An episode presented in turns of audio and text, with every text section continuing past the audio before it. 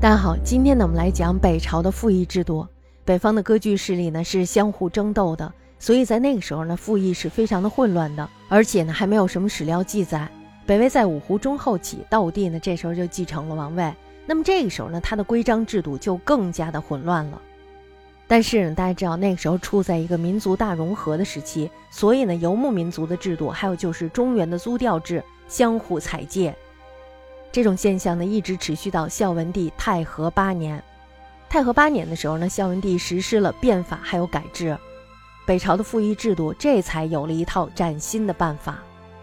孝文改制前，拓跋魏呢，他们的税收多以游牧部落的纳贡，还有就是牧民牲畜税以及一般农民的租调为主。其中呢，最大宗的就是农民的租调。关于田租户调的征收办法，拓跋魏呢就给出了一个规定。户调帛二匹，须二斤，丝一斤，粟二十石，又入帛一匹二丈，委之州库，以供调外之费。不过呢，这只是一般的办法。有的时候呢，政府征收物品的种类还有数量，都是随着地方的改变而改变的。那么租调呢，是按户克取，户的大小呢是没有限制的。在孝文帝改制之前，三五十家共同组成一户的情形是非常普遍的。所以呢，这个客租的数目要大到一次取二十的程度，这是非常多的，是吧？除了经常性的租调之外，政府呢又随军国所需而有杂调、横调等征收。官吏呢也因为没有俸级，经常以各种借口非法征取民物，这两者呢都成为了老百姓怨苦的重大负担。在徭役方面，由于拓跋魏的部队，他的主力都是鲜卑人。汉人呢一般都不充当兵役，因而呢按丁征发之制远不如南朝的时候盛行。当时呢一般的吏役就是一般的劳动力，他们的详情呢因为历史上没有记载，所以呢我们是无从得知的。但是呢专门为政府服公役、杂役，还有就是杂户的公绩是非常多的。这些人他们被分别编为军户、吏户、营户、府户、绫罗户、乐户等等。大家一看就知道，这些呢都是负担官家的各种力作。到了孝文帝太和八年，就公元四百八十四年的时候，因为要给百官俸禄，朝廷他是认为他这样做可以让官吏不再那么贪污腐败。这时候呢，政府就增加了税率，即每户增帛三匹，粟二十九斗，租三十石。不久之后呢，又有了均田制，还有三长制，这就促使了拓跋魏的租调制度随之发生了畸变。原来大家知道，自拓跋魏建国以后，土地还有农业的政策呢，是为了屯田、迁徙新民、计人口、授田等办法并行。政府呢，这时候也收他们的课税，但是呢，却因为实施的时候弊烂甚多，所以呢，这时候就导致了豪强侵夺了很多的土地。农民大家知道，因为他们得不到土地，所以呢，他们就沦为了私家的阴妇，这就使得隶属国家的边户日益减少。而且呢，对于国家的税收也造成了巨大的影响。于是呢，孝文帝就接受了李安世的建议，将政府掌握的官田还有大量无主的荒地开放。我们大家知道，这是一个好的政策，是吧？这呢就改进了旧日忌口原田的惩罚，限制了豪家占田阴户的数量，并且通过清税赋争取到了隐匿的户口，成为国家的边户。因而呢，就有了均田制办法的颁行。那么，在太和九年，就公元四百八十五年的时候，孝文帝呢，这时候就下均田诏令。那么，他的具体办法呢，可以分为四项。第一项就是十五岁以上的男丁还有妇人均可授田。以一夫一妇之家而言，男丁受禄田四十亩，妇女二十亩，悉加倍田为一百二十亩。但是呢，均田制开始的时候就有授田不足的情况，牛一头授田三十亩，限四牛。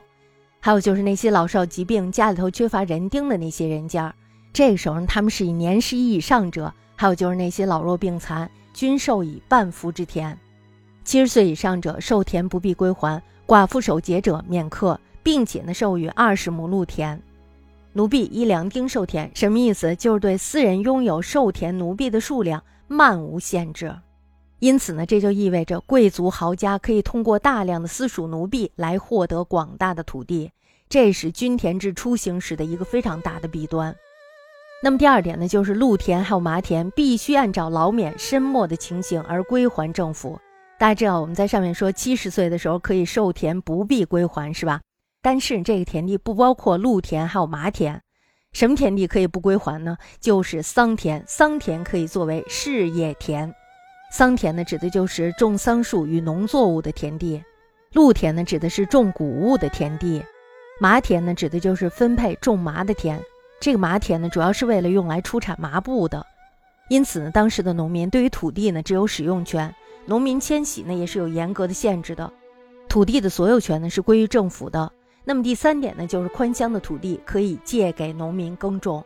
农民的迁徙有着严格的限制，政府呢只允许希望空荒，绝不允许农民闭劳就义。大家看，如果你要是搬家的话，都要搬到荒地去，是吧？这边有开垦好的田地，你都可以占用。那么第四点呢，就是官吏的授田。按照规定，地方长官呢各随地给予公田，刺史呢给的是十五顷，太守呢也得给十顷，之中别驾各八顷，县令、郡城六顷，禁止买卖。这就是后来的直分田还有公谢田的缘起。太和十年，就公元四百八十六年的时候，孝文帝呢又接受了李冲的建议，颁行了整顿户口的三长制。这时候他们就规定五家为邻，五邻为里，五里为党，各立一长。这个制度呢是继承了汉人乡亭吕里的地方组织而来的，而与这个均田制呢互为表里的关系。它的目的呢主要是为了减扩隐匿户口。催督租赋，防止豪强引战，以增加国库的税收。此外呢，三长还负有劝课农桑和推行均田的职责。均田制和三长制确立之后呢，每户人口或者是家数都愈简化。那么对于农业的发展呢，也起了重大的振兴作用。政府呢，这时候就赶紧重新规定了一个一夫一妇及奴婢、耕牛等应纳的租调。其民调一夫一妇帛一匹，粟二十。民年十五以上未娶者，四人出一夫一妇之调；奴任耕，必人计者，八口当取者四，耕牛十二头当奴婢八。其麻布之乡，一夫一妇布一匹，下至牛以此为将。其后呢，到了孝昌二年，就公元五百二十六年冬天的时候，这时候呢，除了户调中的猪粟外，政府呢又开始了按亩数多寡征收京师附近的田租。每租呢是五升，借凭公田的每亩一斗。那么在北魏分裂之后呢，北齐与北周仍然推行着均田制，还有三长制，但是呢办法略有改变。它不同的地方呢，就是第一个成丁授田年龄提高为十八岁。那么第二个呢，就是取消备田的办法，以一夫一妇之家计算，可收露田一百二十亩，桑田或者是麻田二十亩，共为一百四十亩。那么第三个呢，就是北齐麻田与桑田同为永业田，这个改变了是吧？上面呢我们说麻田是不列为永业田的。那么第四个呢，就是北齐对授田奴婢的数字有严格的限制，大约是由六十至三百人不等。北齐与北周的租税呢，仍旧以缴纳棉、绢、丝、布、麻、粟等实物为主。那么对于徭役的规定呢，也是非常明确的。北齐的办法呢，就是男丁呢一般是十八岁的时候就开始给你田地了，这个时候你就可以交税了。二岁的时候呢充兵，到六十岁的时候呢可以免利益，那么到六十六岁的时候呢就可以退田免租调。也就是说你不干活了，你要把田地还给人家，我们反正也不收你税了，你就变成自然人了，是吧？至于你怎么活，那是你的问题了。租调数量呢以人一床为征收单位，必须呢要缴纳捐一匹棉八两。凡十斤棉中，折一斤作丝；肯租二十，亦租五斗；奴婢半职；牛调二尺，肯租一斗，一租五斗。